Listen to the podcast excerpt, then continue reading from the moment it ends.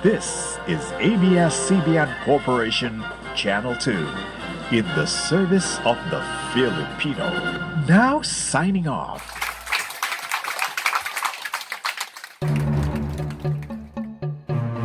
May 5, 2020.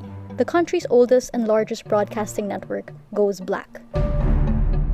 Two months later, the dark screen remains because lawmakers at the House of Representatives rejected a new franchise for ABS-CBN.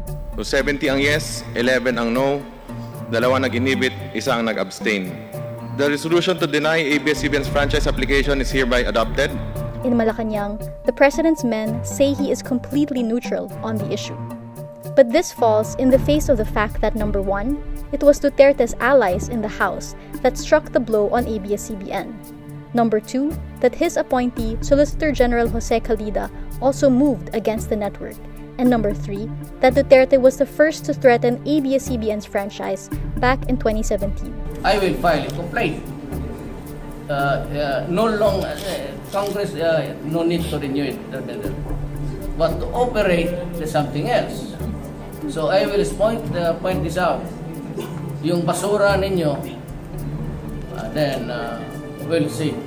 Sir, you're going to block the renewal of franchise of ABS? Yes! Kung ganon ka na, ano, you are engaged in swindling. Duterte's hands are all over the ABS-CBN franchise rejection.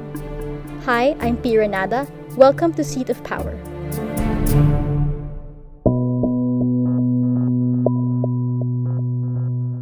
This is the second episode, and for this discussion, I'm speaking with John Nery, veteran journalist and Philippine Daily Inquirer columnist. John is also chairman at the Asian Center for Journalism and convenes the Consortium on Democracy and Disinformation.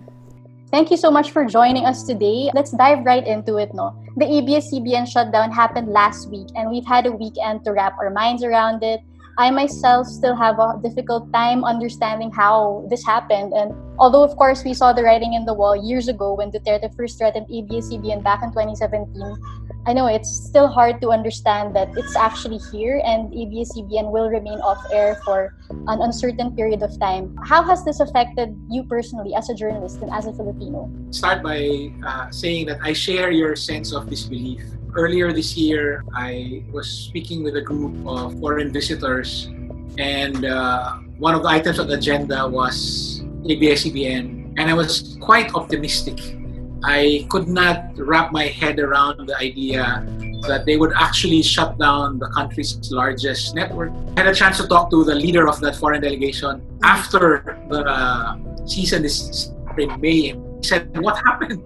And I said, uh, I guess I was just too optimistic. But ever since the first week of May, uh, I've learned to be more pessimistic about our chances as a society, as a democratic project, as a profession.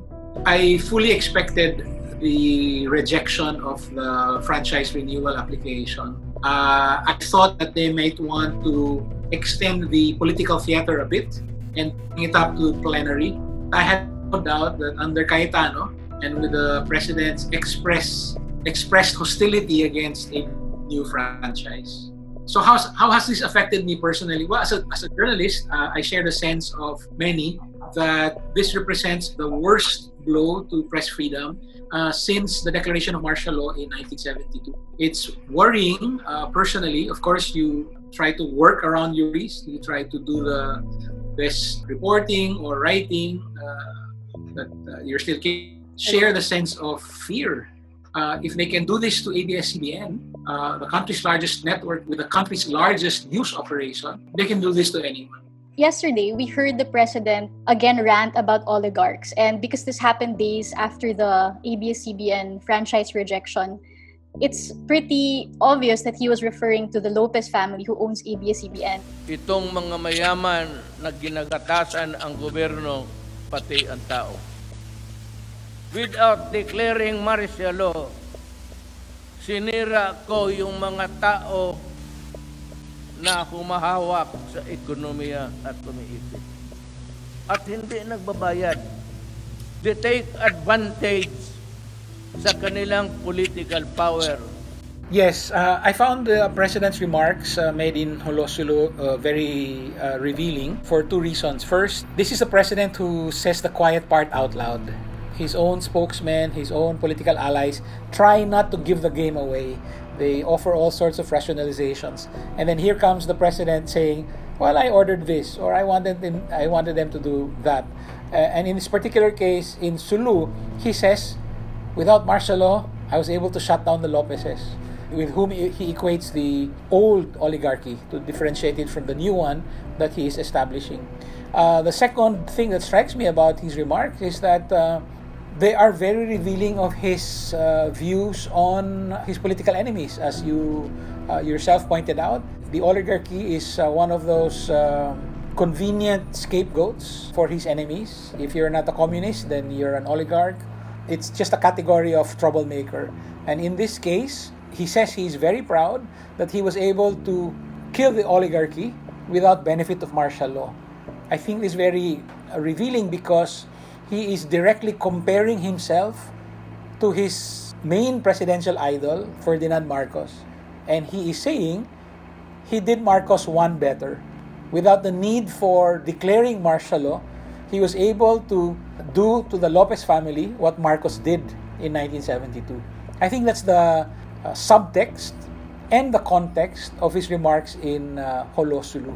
How do we untangle Duterte's accusation about the media being oligarchs. Is this an accurate portrayal of the media? And why does he continue with this kind of juxtaposition? What makes uh, the uh, usual Duterte narratives gain traction is that it, it is a mix of the true and the false. It is true that big businessmen own some of the biggest media enterprises but this is true not just of ABS-CBN, but also of, of GMA, uh, for instance, or TV5, both of which won new franchises without so much as a struggle. Although in the case of TV5, their new franchise was allowed to lapse into law. Uh, Duterte didn't sign it. And because of this uh, kernel of truth, he's able to weave a disinformation narrative that his base is able to grab hold of and help spread. So, like I said, it's a mix of the true and the false. The false part is the bigger part of it. We all know people who've worked with ABS-CBN. We know that for the most part, they do their work with full editorial independence. So to be able to uh, smear a network like ABS-CBN and say it's part of the oligarchy is only to paint a very small part of the picture. It's owned by a rich family and to leave out the rest of the picture, which is that there are thousands of uh, independent-minded journalists working in ABS-CBN you know, this kind of narrative, it does gain a lot of traction, especially among Filipinos who might not be as aware with how editorial independence works, with how newsrooms work. And it's very clear that Duterte has been very able to take advantage of this lack of awareness and been able to weave nga this narrative that you mentioned. So, what do you think about people's understanding of newsrooms? What is one thing that normal Filipinos should understand when it comes to journalism and power? Because obviously, we have to write and be critical about people in power. But at the same time, people who don't understand the process would say, eh, pinupersonal niyo yung mga politicians, you deserve what you get because you write negative news about them. What should we remind people about when it comes to this false interpretation of journalism? What should Filipinos know about the practice of journalism? I think there are a couple of points. First, that the notion of objectivity, everyone says the journalist should be objective, has been misunderstood it's actually only about uh, 100 years old, this concept of uh, objectivity in journalism, and it actually refers to the method by which journalists arrive at the truth and write a story. It does not apply to the journalists themselves. How can it? I mean, uh, journalists are human, they are vulnerable to influence, they have their own prejudgments, they have their own opinions I would say that's that's one of the first things that I would recommend that we have a better understanding of the notion of objectivity. It applies not to the journalist but to the method. A second point is that there is an even more important principle in journalism, and that is independence.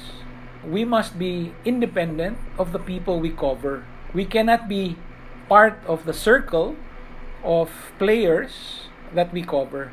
Independence is the principle of journalism that explains why Rizal himself can be considered a journalist when he was writing for La Solidaridad. He had a point of view. In other words, he was biased, quote unquote. He had a perspective. He had a specific purpose. But that did not make his writings for La Solidaridad propaganda. Although, of course, they were called the propaganda movement. But again, that's a misunderstanding. Propaganda movement meant uh, they were propagating the views uh, of reform in, uh, in Spain. Uh, Rizal can be considered a journalist um, when he was writing for La Solidaridad because he was independent uh, of the powers uh, that he was covering. Maybe just a third and last point after a better understanding of objectivity, after reclaiming the concept of independence, I think we should also consider, or we should all have a better understanding uh, of pluralism. The best way for the media to cover any society is not through just one media organization, but through many. This is why attacks on Rappler, attacks on the Philippine Daily Inquirer, attacks on VERA Files, on PCIJ, on alternative independent media like Bulatlat.com, and on ABS-CBN, each attack can be considered or is in fact an attack on press freedom because it attacks the basic concept behind press freedom, which is it works best if there, if there's a plurality of news organizations seeking what Carl Bernstein called the best obtainable version of the truth. Are you surprised by the level by which Duterte has been successful in co-opting media I mean, we would think the best journalists were independent, we hold power to account, but for some reason, there are people in the industry who are easily swayed or were able to side with people in power. Is this surprising to you, or is this the first time you've seen such a level of co-optation? And what are your general feelings? No, unfortunately, this is par for the course for Filipino journalists. The biggest critic of Marcos before he declared martial law was Teodoro F. Valencia. And Teodoro F. Valencia became the biggest cheerleader of Marcos after martial law was declared. In fact, Teodoro F. Valencia was the one who popularized the saying that uh, Philippines is uh, martial law with a smile. So it's in our history, unfortunately. Part of the reason is we are more vulnerable to blandishments of power because we cover power. This is the occupational hazard of us journalists.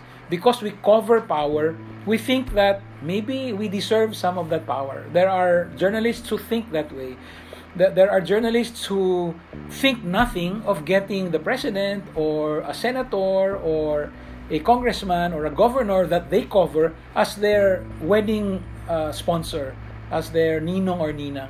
Why? It's you know it's a tradition, but at the same time it's like uh, you justify it because you you see yourself as part of that circle. So we are, as journalists, vulnerable to the blandishments of power. And Duterte knows how to wield this by offering it and also by threatening to withhold it. He really believes in the power of the sample, no? the, of the example, of course, in sample in, in Tagalog. He, he has said this himself. The way he cut down on uh, kidnapping and other violent crimes in Davao was to make an example of the first gang that he encountered when he was uh, mayor. He said this when he visited us in the Inquirer in August 2015. Uh, and he said, you know, he killed them. But of course, when you ask him point blank, did you actually pull the trigger? He said, well, you know, I'm a prosecutor. I'm not going to tell you things that are incriminating to me. But the idea was that he started that story to show that after he made an example of that gang, the crime rate went down. The same thing also, he made an example of Phil Webb very early in his term, and now the entire business community is stupefied. It's like, wow, if he can do that. I, I asked the COO of Phil Webb at the time, does he have anything against you personally or your boss, RVO, uh, Roberto Ongpin? And he says, as far as we know, John, nothing. This is really, we don't know where it's coming from. Yeah, but uh, you know, in a, matter of weeks, their stock price plummeted by 75% uh, value, and then after that, Greggy Araneta bought uh, Bobby Ongpin out, and because of that sample, the business community has uh, been intimidated. The same thing with the media. There are many who might not have been lured by the trappings of power, but are scared, are, are intimidated by the example that is made of Rappler of ABS-CBN and previously of the Inquirer and so on. And they say, see, I, we don't want to, we want, we don't want that to happen to us.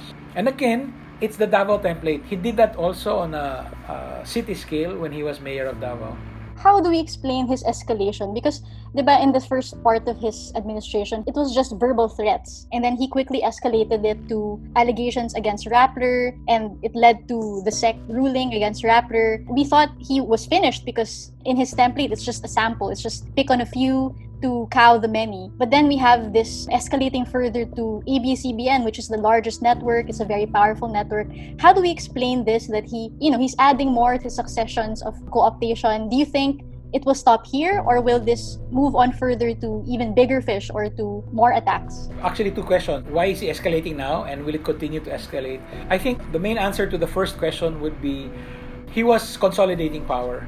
I don't know if you remember, but in the early years of Duterte, when the Speaker of the House was Pantaleon Alvarez, they used to threaten the Supreme Court.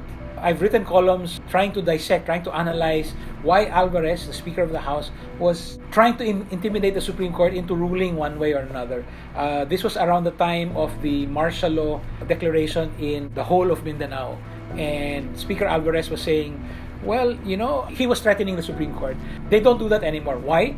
Because they know that the Supreme Court is fully theirs. I'm afraid that the concept of judicial capture has become very real for us. So now that they've reached this point, they were even even able to oust a sitting Supreme Court Chief Justice uh, without using the process of impeachment, and not only oust her but erase her from the record books. She is not considered as a Chief Justice of the Supreme Court, Maria Lourdes Sereno.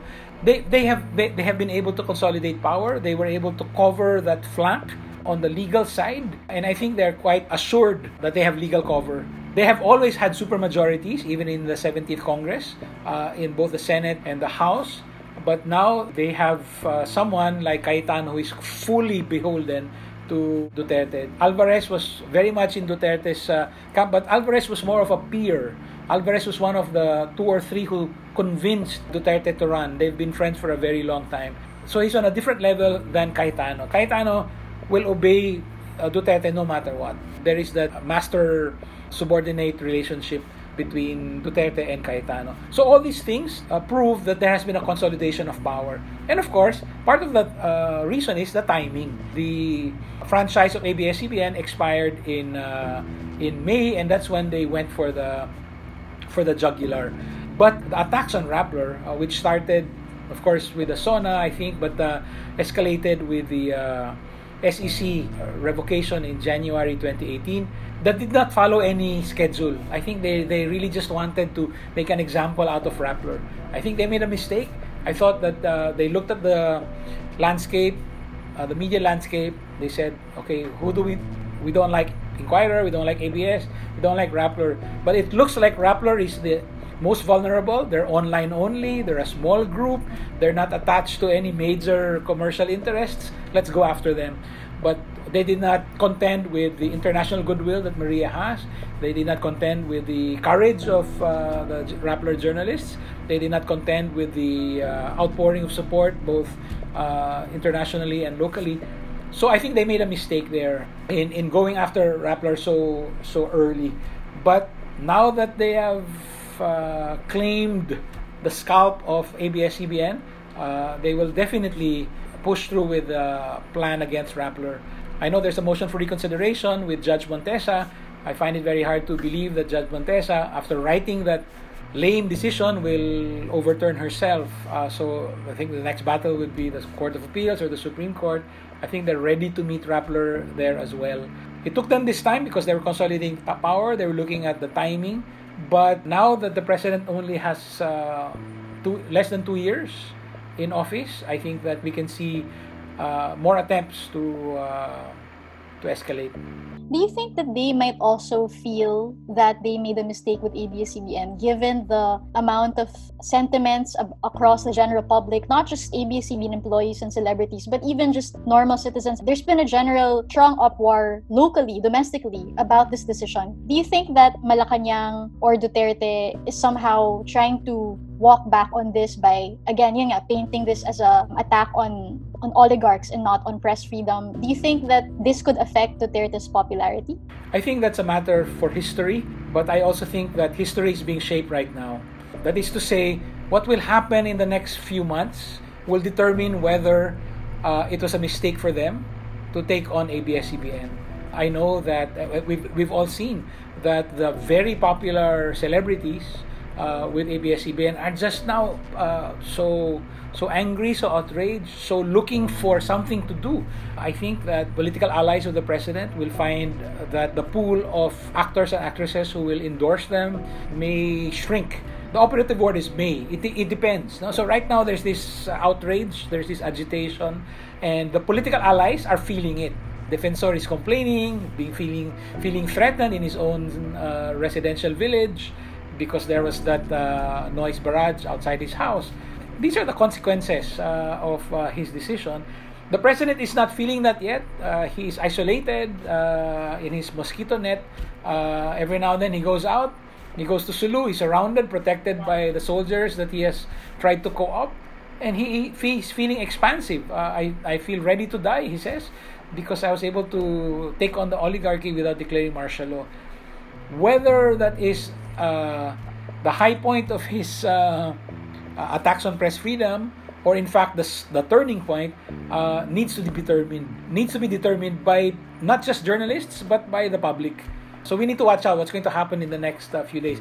I myself was uh, quite skeptical about the noise barrage when it was first proposed a few days ago. I mean i, I come from the 1978 experience. There was a i mean the, the entire metro manila just erupted in noise this was for the IBP elections when Ninoy Aquino was still in jail in, in the Philippines. And there was no mistaking that uh, that was a successful uh, protest. There, there have been attempts since then and they've all failed. So I was skeptical about the noise barrage. But it turns, it seems that every day it's gaining more adherents, more, there are more protesters, there are more noise barrage events and so on. And I'm thinking, wow, uh, this definitely planned to go until the SONA uh, and it might actually have the legs, the momentum uh, to reach the SONA. Moving towards 2022, because obviously it's on Duterte's mind. I mean, just yesterday he mentioned again his daughter Sara Duterte, and he was promoting her as president, saying that oh she she should run if she's patriotic. So. If before she he would say don't run because of the politicking. Now he's saying, oh, you should run if you're a patriot. So obviously his his mind is on 2022. How do you think his decision um, his his attacks on the press, this this um, Congress acting against ABS-CBN. How do you think this will affect 2022 and especially his bid to promote his allies, those loyal to him, for Mal- the seat in Malacanang? I think that uh, first, his mind has really been on 2022 for some time now. I've written a column before uh, where he was at three events, consecutive events, and they were all about attacks on Leni Robredo, Grace Poe, uh, Ping Lacson, even Dick Gordon. And I read that as uh, him sifting through the media, uh, the political landscape, and looking at possible contenders. He has definitely been promoting Bongo, and there, there's a very uh, Davao template type of action with Bongo. He seems to be teasing Bongo. He seems to be trying to scold him, saying, "You're all at the, you're, you're all you're always at the fires. Uh, baka ikaw yung nagsimula ng sunog and so on and so forth." It comes across like he's gently scolding his aide, but in fact, from the Davao template, we know that he's raising the profile. But I think that the pandemic has damaged Bong Go because of the Balik Pro- Probinsya initiative. So now he's considering other he's, he's always considered Sara as an alternative. Now he's raising that profile again. He has not said anything about Manny Pacquiao because Manny Pacquiao is also a possibility. He continues to th- uh, think very highly of uh, Isko Moreno because uh, he thinks Isko Moreno is uh, a congenial uh, candidate uh, as far as he's, as far as he's concerned. So First, I'd like to say that his mind has been on 2022 as his main exit strategy for a long time. He's looking for an anointed successor. But how will ABS-CBN affect his choice? I would like to say that it will impact negatively on his choice. But that's a matter for history. But the thing is, history is being shaped right now by, by our actions, right? So we will know in the next uh, several months. The People's Initiative as a means grant a new franchise to ABS-CBN looks like a really long shot. It's a private bill, and we've never had a successful People's Initiative uh, action. But the kind of response it has generated. I, I, I hear, for instance, that one of the calls for volunteers in 24 hours generated 10,000 volunteers. I mean, that's just amazing. Uh, that, that, that shows us that uh, of all the many scandals and controversies that Duterte was responsible for, shutting down ABS-CBN is the biggest. It, it has uh, the it, it has had and it is having the most impact. Uh, and that's and that's not hard to see why, right? I mean, it's the largest network with the biggest uh, uh, celebrities, um, with the largest news operation. Of course, it affects a lot of people. I, I keep telling uh, my journalist friends from other countries that in a way our media situation is different because two of the best known, uh, most credible uh, charitable organizations in our country are run by TV networks. Uh, GMA's foundation and ABS-CBN's foundation. There is a there is residual goodwill uh, in the different provinces uh, because these uh, foundations always go to work when there is a uh, a disaster, uh, relief operations are needed, and so on and so forth. So I'm, I'm, I'm thinking that that would be another factor why the impact has been so widespread and has been so negative. Many people are invested in ABS-CBN whether they realize it or not. I hope that will have an impact on the president's choice, but it's really up to us, the public, to shape that uh, history.